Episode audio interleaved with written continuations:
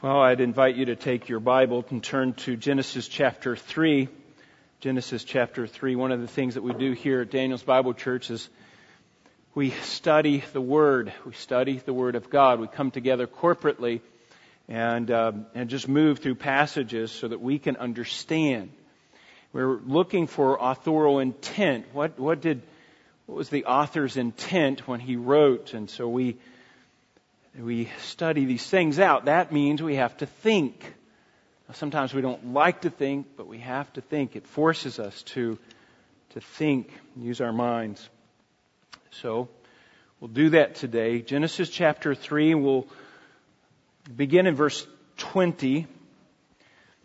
Now, the man called his wife's name Eve because she was the mother of all the living. The Lord God made garments of skin for Adam and his wife and clothed them. Then the Lord God said, Behold, the man has become like one of us, knowing good and evil, and now he might stretch out his hand and take also from the tree of life and eat and live forever.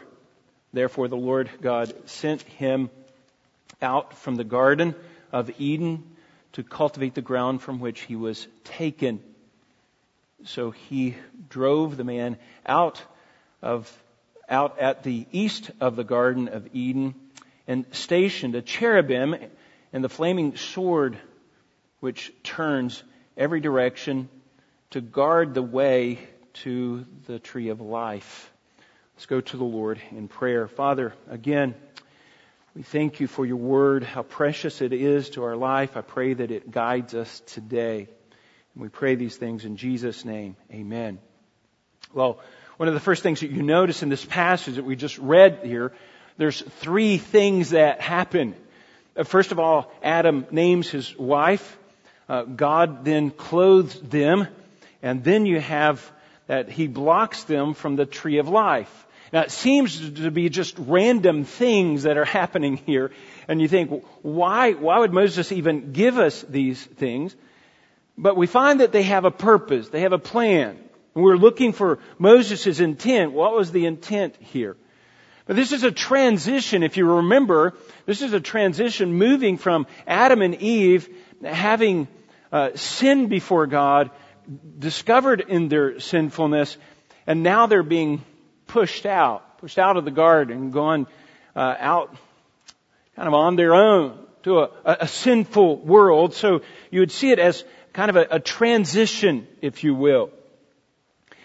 A transition from Garden of Eden to the world, to outside the Garden of Eden. And these three random events here are three random things. What they do is they expose Adam and Eve and, and their mindset, what they're thinking or what's going on in this transition. And there's some things that are going on there that, that the Lord, I think, is preparing their heart, preparing them to, to move into this new world that they've kind of caused themselves. And we see their attitude uh, going forward. An attitude, basically, in a world that has gone wrong. is not the way it's intended to be. This is kind of making the best out of a bad situation. And these, these are attitudes, I think, that will serve them well. They're kind of like tools. Now we need the right tools for the right job, right? If you are going into surgery, you want your surgeon to have the best tools. If you, even just a mechanic working on your car, you want them to have the best tools. If we're working on, have a weekend project that we're working on, we need the right tools. It makes the job go easier. Um, if you don't have the right tools, a lot of times you mess things up. You just struggle and it just becomes a fiasco. If you're like me, it even makes things worse because you generally don't have the right tools and you just, whatever you could find, you just kind of use that as a tool and, and you really make things worse. But you have to have tools. And what we see here is these attitudes, certain thinking that Adam and Eve is going to have going into this new world that's going to serve them. That they're like tools in this in the, this new environment they're, they're going to be in. now, Adam and Eve had sinned before the Lord. They rebelled against God when they were confronted with their sins. Uh, they were questioned by God and, and they denied, they blamed shifted, they uh, blamed each other, blamed the circumstances, and then God punished them, formally punished them. And there's a few things that, that He uh, said, here's what's going to happen, here's your punishment, but also what we see is, is His pointing out uh, the natural consequences of their sin. And He was just gracious in allowing sin. This is what's going to happen. And uh, First is that the earth is going to be cursed. Adam is going to have to work hard by the sweat of his face just to provide for his family. Eve is going to be, have pain in childbirth. And every time that she gives birth, it's going to be a reminder that she had birthed sin into this world. And, and every woman that passes that, uh, that passes that to that new baby, a new sin nature, that sin nature is passed on from generation to generation, and always death is looming in this new environment. It's looming. In fact, there, Adam and Eve now are on a, a death march. They died uh, spiritually that day. They they will die physically. They begin to decay and to die physically, and if the Lord doesn't step in, they will die eternally as well. Also what we see, we saw this last week, that the Lord pulls back the curtains and He informs us of this spiritual warfare that's going on, spiritual battle that's going to last thousands of years. And it's essentially good versus evil. And you have righteousness versus unrighteousness. You have God's people versus the people of Satan. And so this is a, a, battle that's going to be going on in the spiritual realm. And in fact, if God doesn't intervene every gen, in every generation with a godly seed, we saw this last week, then Satan is going to have full control. And sin will run rampant. But God promised He would interject and He will raise up a godly seed. a godly seed. And through that, there's going to be a Savior that's going to be born. we saw that last week. Now, to those who are in a perfect environment, like Adam and Eve, perfect environment, think about that.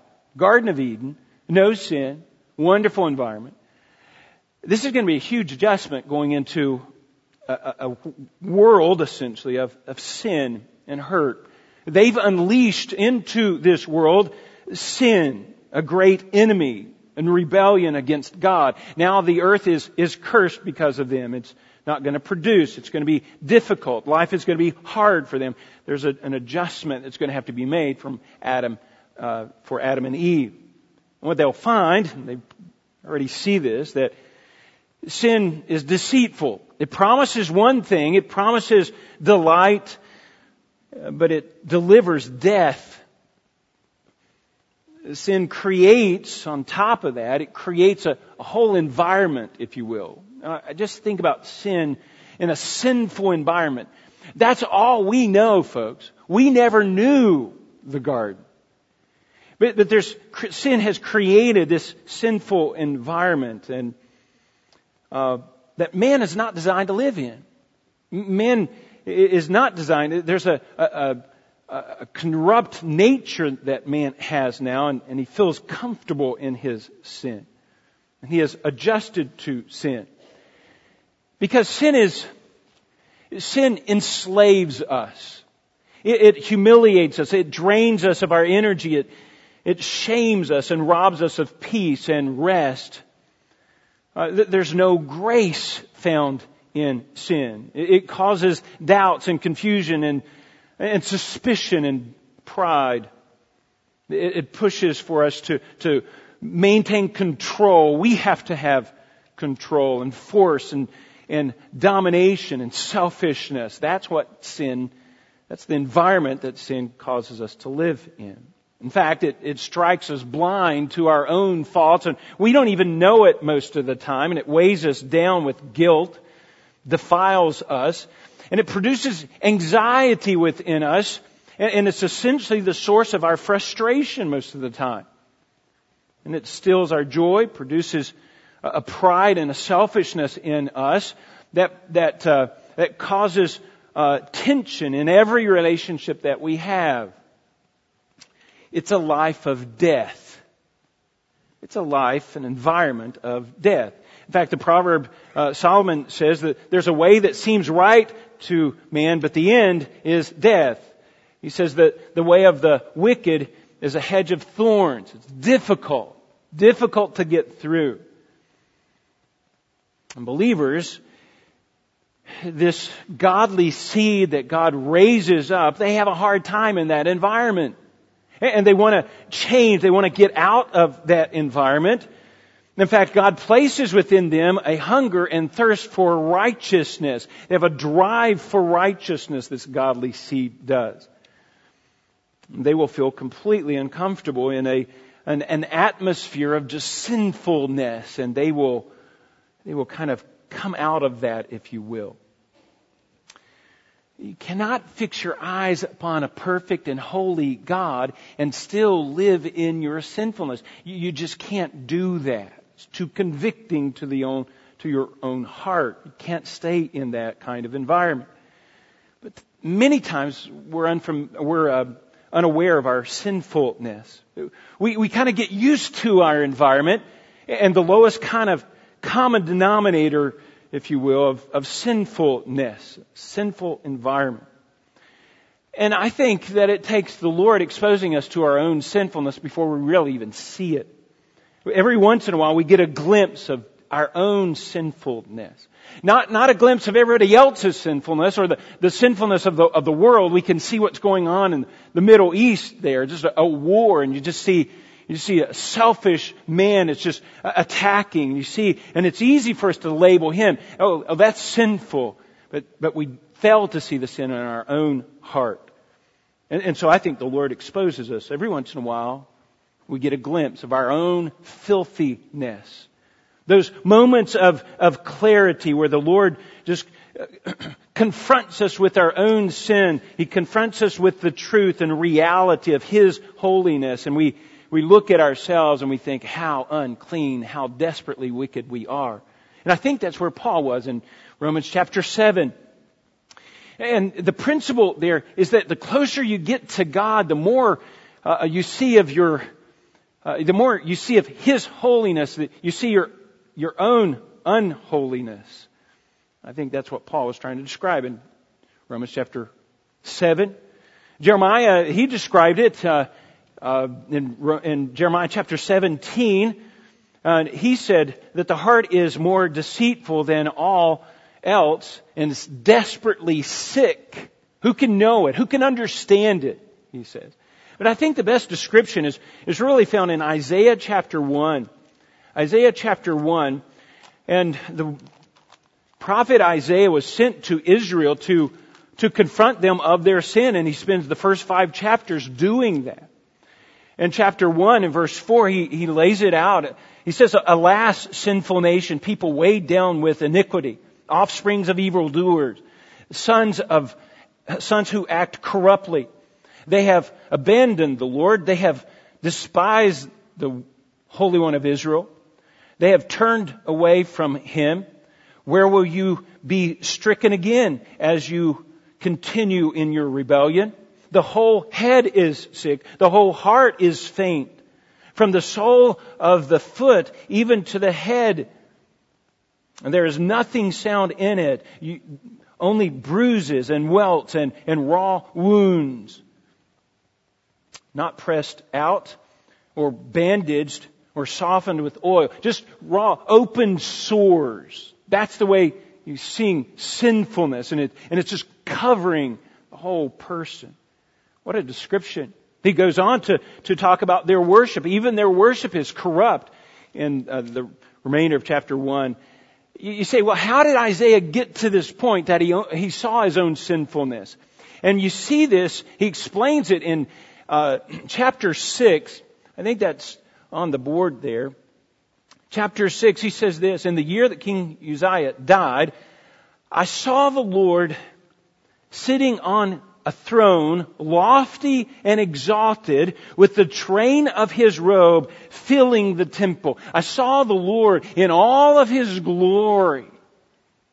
I saw the Lord in his holiness, in his righteousness. Just a, a glimpse of God And then what was his reaction? We see it in verse 5.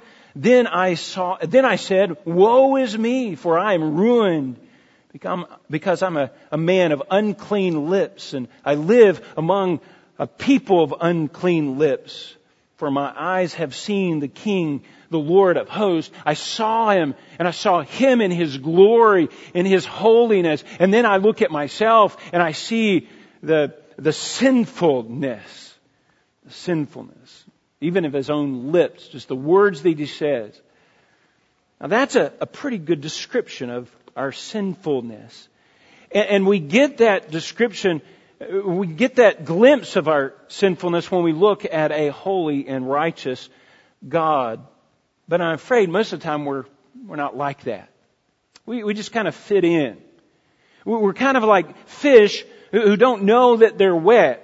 They, they, live in a, a certain environment. They, they, they really don't even realize it. They just they feel comfortable in the water. And I think that's the way we are. We just feel comfortable.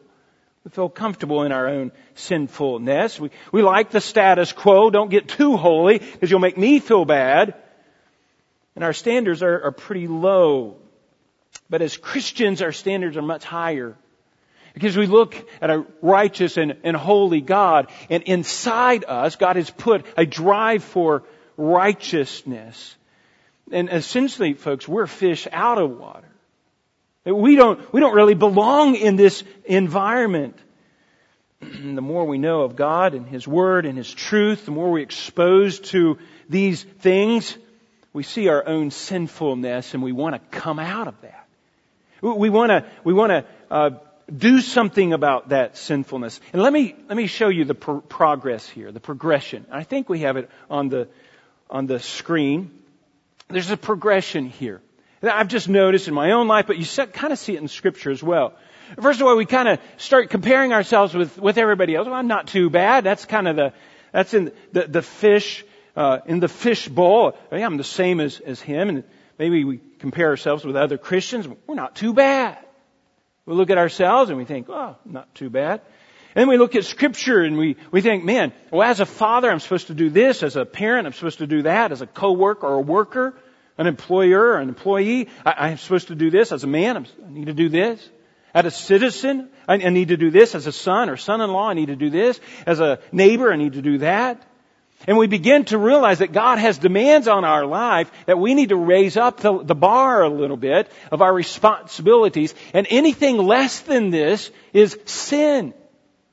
And then you have Israel. Israel receives the Ten Commandments, the moral law, and, and they look at that moral law and think, hmm, well, I'm pretty good. I, I don't kill. I don't steal. I don't commit adultery. I don't worship other gods. I, I'm a pretty good person. And they compare themselves with the law, and you have a young man coming to Christ and say, hey, I'm a good person. I've kept all of these commandments all my whole, my whole life. But then Christ comes along and says, wait a second.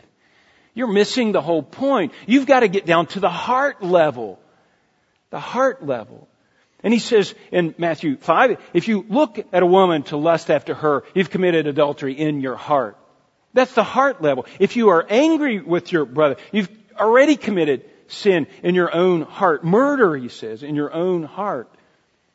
So it, it uh, raises the bar a little higher. The, the standard has to go a little higher, even to the heart level. And then Paul comes along and he reminds us of the mandate of loving our neighbor as ourselves. And, and he gives us a description of love. And love is patient. Love is kind and not jealous. And it doesn't brag. It's not arrogant. And the standard just raises a little bit more, even to the very motivations of our heart are impure, exposes the sinful heart. And again, we look at other people, oh, we can compare. Oh, I'm not too bad, not too bad. We understand even the motivations of our heart, though, are impure many times. Even in doing good. But on top of that, then, we are told that the Holy Spirit takes up residence in us, and He is producing in us the fruit of the Spirit. Love, and joy, and peace, and patience, and kindness, and, and goodness, and faithfulness, and gentleness, and self-control. It, it's an environment of, of grace in our lives and graciousness toward other people. And let me say, anything less than this is sin. And the bar is raised a lot higher. but here's the deal. We tend to ignore this part. We tend to ignore that. Because we, by this time, by the time we get to this level, we just kind of, we just kind of give up and, and we say, nobody can measure up that way, uh, to that. Uh, there, there's no way. Surely God doesn't expect us to, to get to that level. I mean, especially, He knows how hard life is. Surely He wouldn't expect us to, to be holy. Oh, but He does. He does. We are to be holy as He is holy. We see God in His holiness. We see God's holy standard. We hear the truth of God's Word and our hearts are convicted and we can't stay in this environment and we've got to get out. This is sinful. Sinful. It's just the opposite of Adam and Eve. They're coming from a, a, perfect world. They saw the glory of God. They were with God. And now they're coming out. They're, they're losing that glory and going into a completely different world, a world of sin. Completely different kind of environment. That's what's going on here. They're moving from holiness to a sinful world. They've rejected God, rebelled against God, and now they are, they are suffering the consequences. So these last few verses of chapter 3 kind of expose their heart. They're expose what's going on here and expose that transition, that preparation going into this sinful world. And this is a huge transition, huge adjustment for them, them because sin affects everything, every relationship. It affects their work. It affects their relationship with God. It affects everything. Now here's the deal, and here's what I want you to see. That it produces within us this sinful environment produces within us a, a very shallow life. A shallow life. An environment, folks, that will send us into a tailspin of despair, despondency, and helplessness. That's what sin does. So what do we do about that? I think what you see is in this, uh, in these three little, three little uh, Uh, elements here, you're going to answer, it's going to answer the question is, what do you do in that situation? What do you do in that sinful environment? How is Adam and Eve going to survive? There's three little principles here. We'll move through them quickly that I think you'll find helpful in your Christian life. The first one we see in verse 20, in verse 20. Now, the man called his wife's name Eve because she was the mother of all the living. Now, the first thing you notice here is there's a transformation with Adam.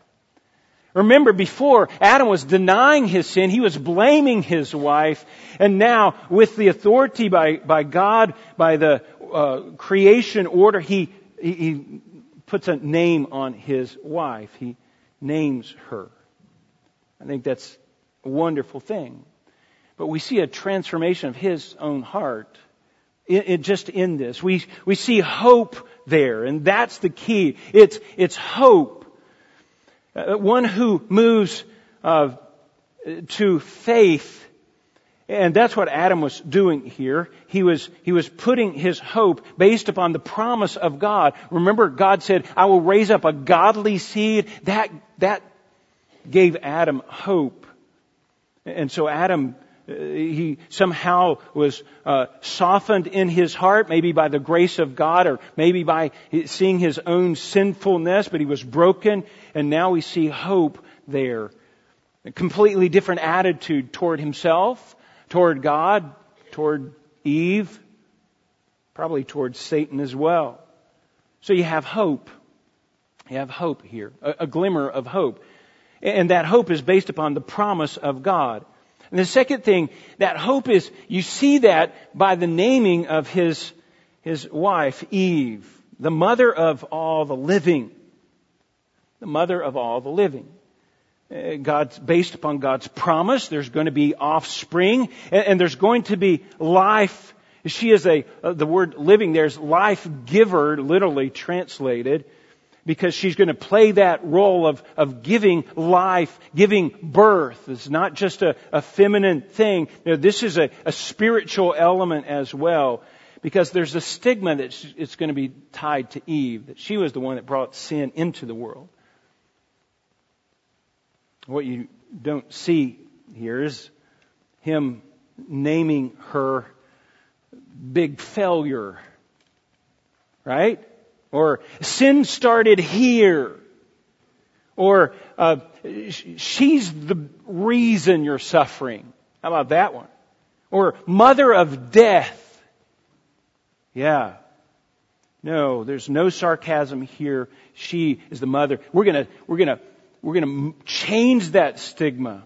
And we're gonna, she, we're gonna call her the mother of all the living. The living. That's hope, folks.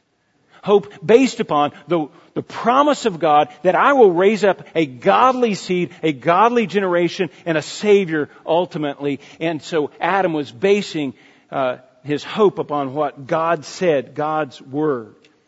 Now, this is a, a hard verse for Christian evolutionists here. Because Eve is the mother of all living. There is nothing before that. She is the mother of all living. I'll let you think through that one yourself. But you see hope.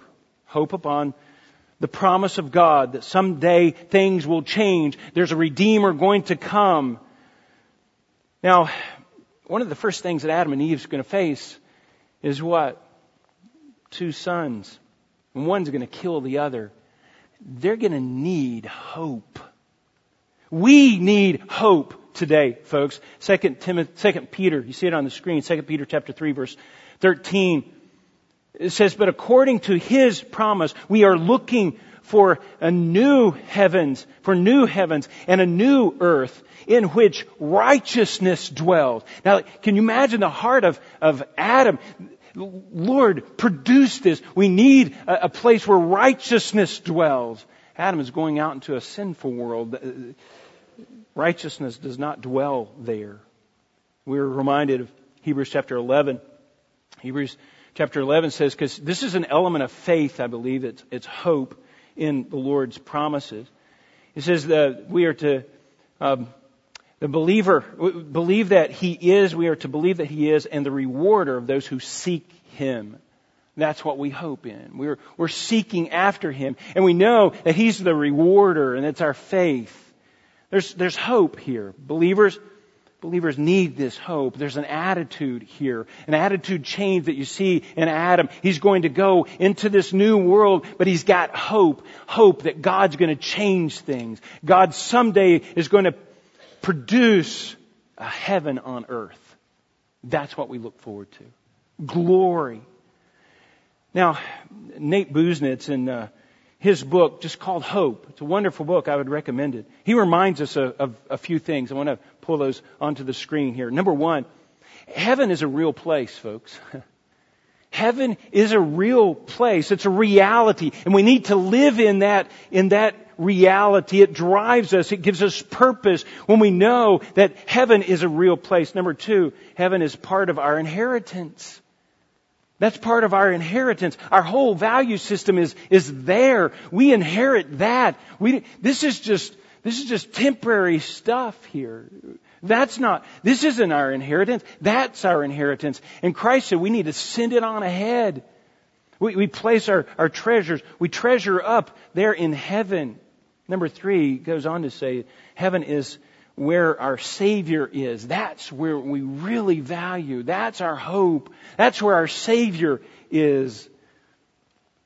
That's the person that we serve. All of our uh, emphasis of life comes from Him. He is our King. We are part of His kingdom. We serve Him. He's the one's calling the shots. Number four, heaven is designed for eternity that causes us to detach ourselves from this earth. That, that causes us to, to look forward to eternity. This is temporary. That's eternity. That's going to be forever. There's a lot more time going to be spent in eternity. That changes our everything. This world is so temporary. It's so temporary. We, we can't, we can't put so much emphasis here on this earth. We need to detach ourselves. Number four, and I, number five, and I love this. Heaven is not hell. this is the obvious, right? But where would you like to spend eternity? Heaven or hell? We don't want to spend eternity in hell. We're, we're going to spend eternity in heaven. That's where righteousness dwells, and that's what our hearts yearn for. So what? That means we are thankful, thankful for what someday we will live in that reality. So Adam, he's, he's looking forward to redemption, for eternal life, for, for glory to be returned for him. Now, just a point of application. There's a, this attitude of hope, and we're talking about this in Sunday school. I'd encourage you to come to our Sunday school class. But this attitude of hope that's in us, it will always, always, always be seen. You're going to see it in some. In Adam's life, that hope is reflected in his naming his wife Eve, the mother of all living. There's a, a, element of hope there. Hope will always be seen, so much so that the world's going to see your life and they're going to say, where did you get that hope? Now, I have to ask the question my own self and your, your life. When people look at your life, what do they see? Do they see hope? Hope is going to show up in the life somewhere. If it's there, where does your hope come from? Do they see love and, and graciousness and joy and peace, or do they see just the opposite? Just like the world, do they see anxiety and fear and bitterness and maybe hatred and those things that come out of sin, weighed down with guilt? What do they see when they look at your life? I Hope they see hope Adam, Adam's going to live 900 years. He better have hope. Number two, look back at verse 30, uh, back to Genesis 3 verse 21. You see another thing they're going to need here. Verse 21 says, The Lord God made garments of skin for Adam and his wife and clothed them. Clothed them. He, he, he covers them. He clothes them. He, he takes pains in doing so to cover up their nakedness. Now, not because they were, not because they were, um, uh, because they were cold, or not because they, they needed the warmth and the shelter. No, it was because of their immodesty. They were, this is modesty here. Sin had produced those shameful thoughts and exposed them. And, and so they needed that, that covering, that covering of their reminder of their own sinfulness. This is a gracious act of God. God took the initiative here and He is clothing them. Those fig leaves just didn't cut it, right? So He had to, He had to clothe them.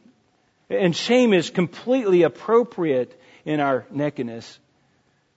We needed to be clothed we need to be clothed because we're sinful, and we know that. But notice what happens.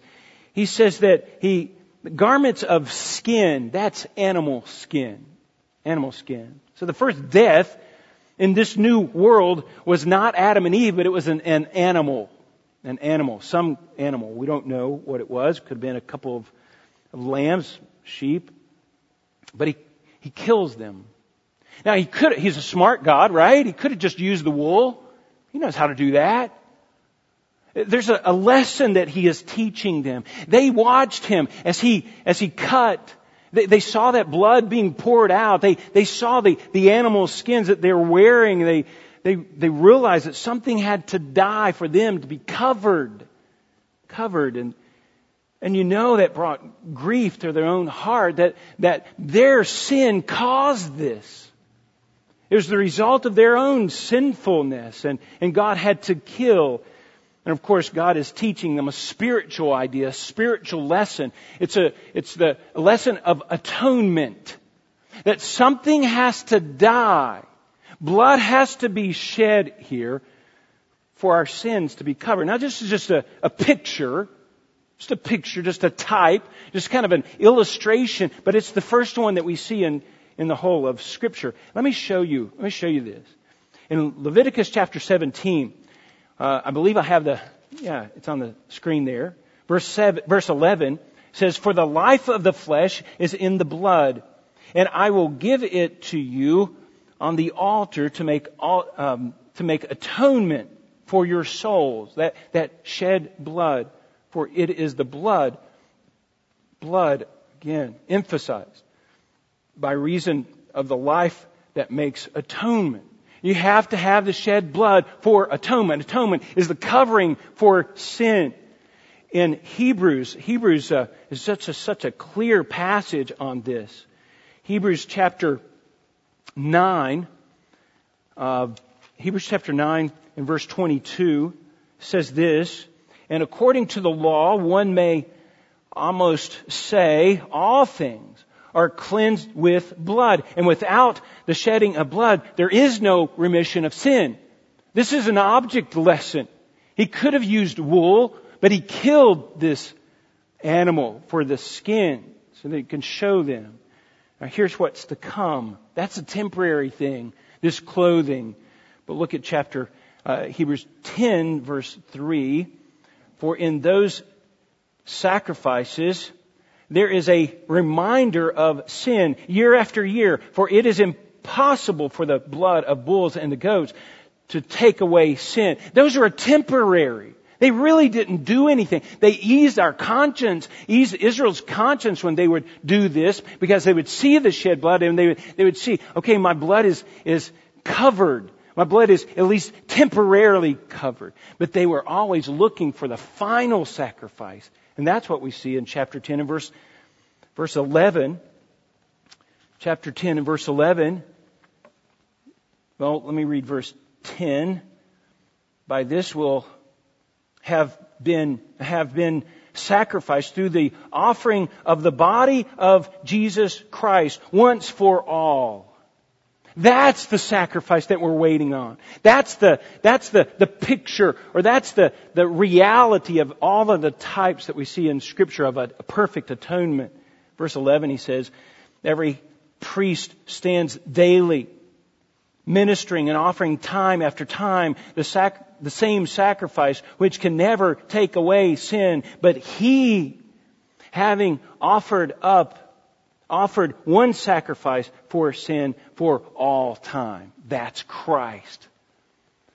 God killed those animals as a picture. Someday there's going to be a, a Savior come. Just a picture.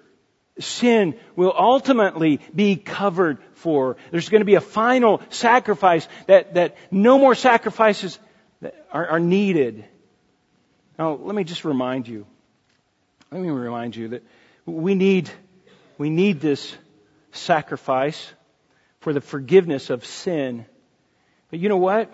Let me ask a question. Is, is sin, is Christ atonement enough? Or do we make people pay for their own sins? Christ told us stories about, and he warned about this. But let me read you one verse here, just by way of application. In Matthew chapter 6, in the Lord's Prayer, remember what he said. Give us this day our daily bread, and forgive us our debts as we forgive our debtors. We, we cover other people's sins. Because the greater sin, the greater thing that we have sinned has been covered. We can cover other people's sins. We, we can forgive those sins. This is a necessary principle.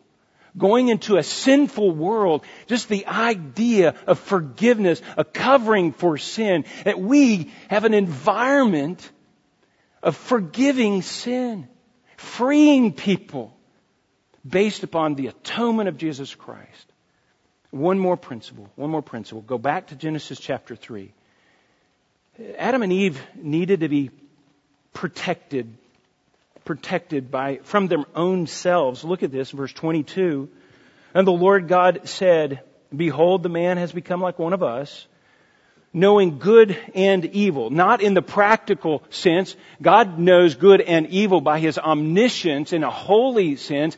Adam and Eve had to rebel against God to know that good and evil. That he might, now here's the danger here. He's going to stretch out his hand and take also from the tree of life He took from the tree of knowledge of good and evil. Now he's going to take from the tree of life. That's a danger. If he dies or if he takes from the tree of life, he will live in his sinful state for all eternity. Danger. We do not want that. Live our entire lives in sinfulness. He says, eat and live forever. So he drove him out, verse 23 and 24. Danger there. And, and there's a sense in verse 24, he says he had to drive them out.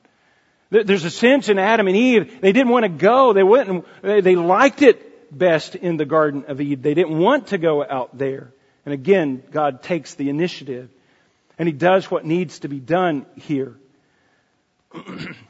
Not letting them eat from the tree of life. The tree of life is, it, it prevents decay and, and helps them to, to live or creates life in them somehow. It's a blessing that we'll see in the new heaven and the new earth. And if Adam and Eve would eat from that in their sinful condition, they would live forever in that sinful condition, and that's not good. So he places a cherubim, a cherubim, a couple of angels there at the east of Eden, because he had he had thrown them out in that direction, east of Eden, and so he puts these cherubim. Now, if you remember back, Satan was a cherubim. That was one of, that was his job. In fact, it sounds like he was the head cherub. He was the most beautiful, exalted one of the cherubs. And he thought he could win over God, and so he had sin pride in his own heart. Cherubs were uh, overseeing the throne of God. They were uh, uh over the ark. They were over the holy of holies in the tabernacle. And, and this one had a sword. These had a sword waving back and forth every which way. Uh, probably as a deterrent, we wouldn't know why would they would need that. Maybe just a, intimidation factor, because there's going to be a long time before the flood, before that was taken away, before the Garden of Eden was destroyed, and so there's going to be people that maybe try to get into this tree of life. In fact, in fact, that might have been Adam. Can you imagine when it came time for Eve to die? He's thinking, I, I know, I know there's a tree. I love my wife so much. I'm gonna, I'm gonna go in there and I'm gonna get that. Adam needed to be protected from his own self. And God was doing that as children. Children need to be protected sometimes, and we have to protect them. Don't run out in the street. Don't, don't do this and don't do that. Because we know better. We know better than the children. Folks, we live a life of faith in God because He knows better.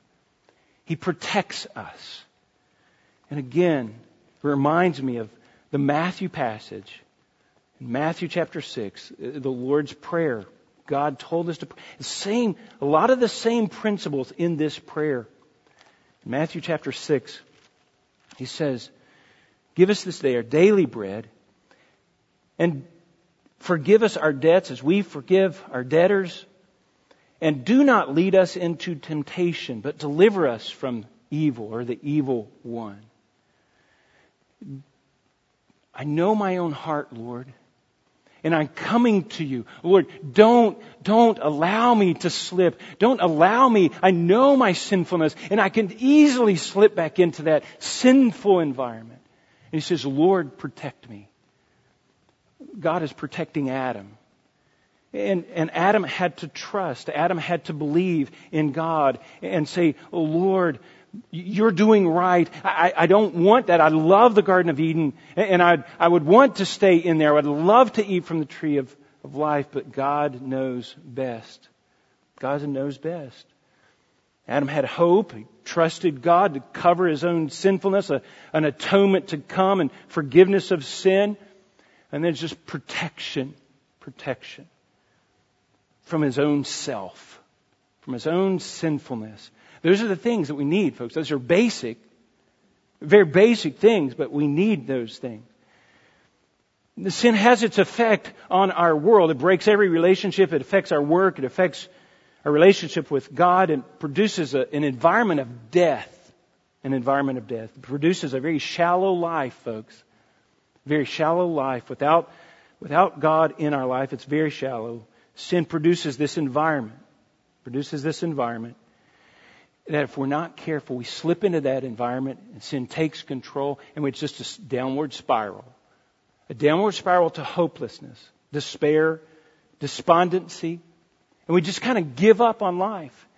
And folks, many people that you'll find in the world, they're going to be like that. We have hope. We have hope. We have tools to, to even cope within that environment of sin. We have a hope that will not die. We have a covering, atonement for sin, that we can forgive others. We have a, a, a protection. We know God's going to God's going to bring me to the end. That's what Adam and Eve needed. That's what the Lord provided. Folks, it's all wrapped up in one person, and that is Christ. We need Christ. He is our hope. He is our atonement. He's our, our future. He's our protection. Let's go to the Lord in prayer. Father, we thank you, Lord, for your kindness to us. We thank you for your word. I, I pray, Father, that you would allow these things to sink deep into our life. Help us to, to have a hope that's lived out in our lives so much so that people say, Where did you get that hope? May they see your protection over our life, Uh, our desire for righteousness, and to be cleansed from our sinfulness. Lord, we thank you for your work in our life. If you don't take the initiative, Lord, then we're doomed. Sin will have its way. We will be, we will be in a sinful environment our, our whole life. But Lord, thank you for taking the initiative in our lives. Thank you for new life in Christ. We pray these things in Jesus' name. Amen.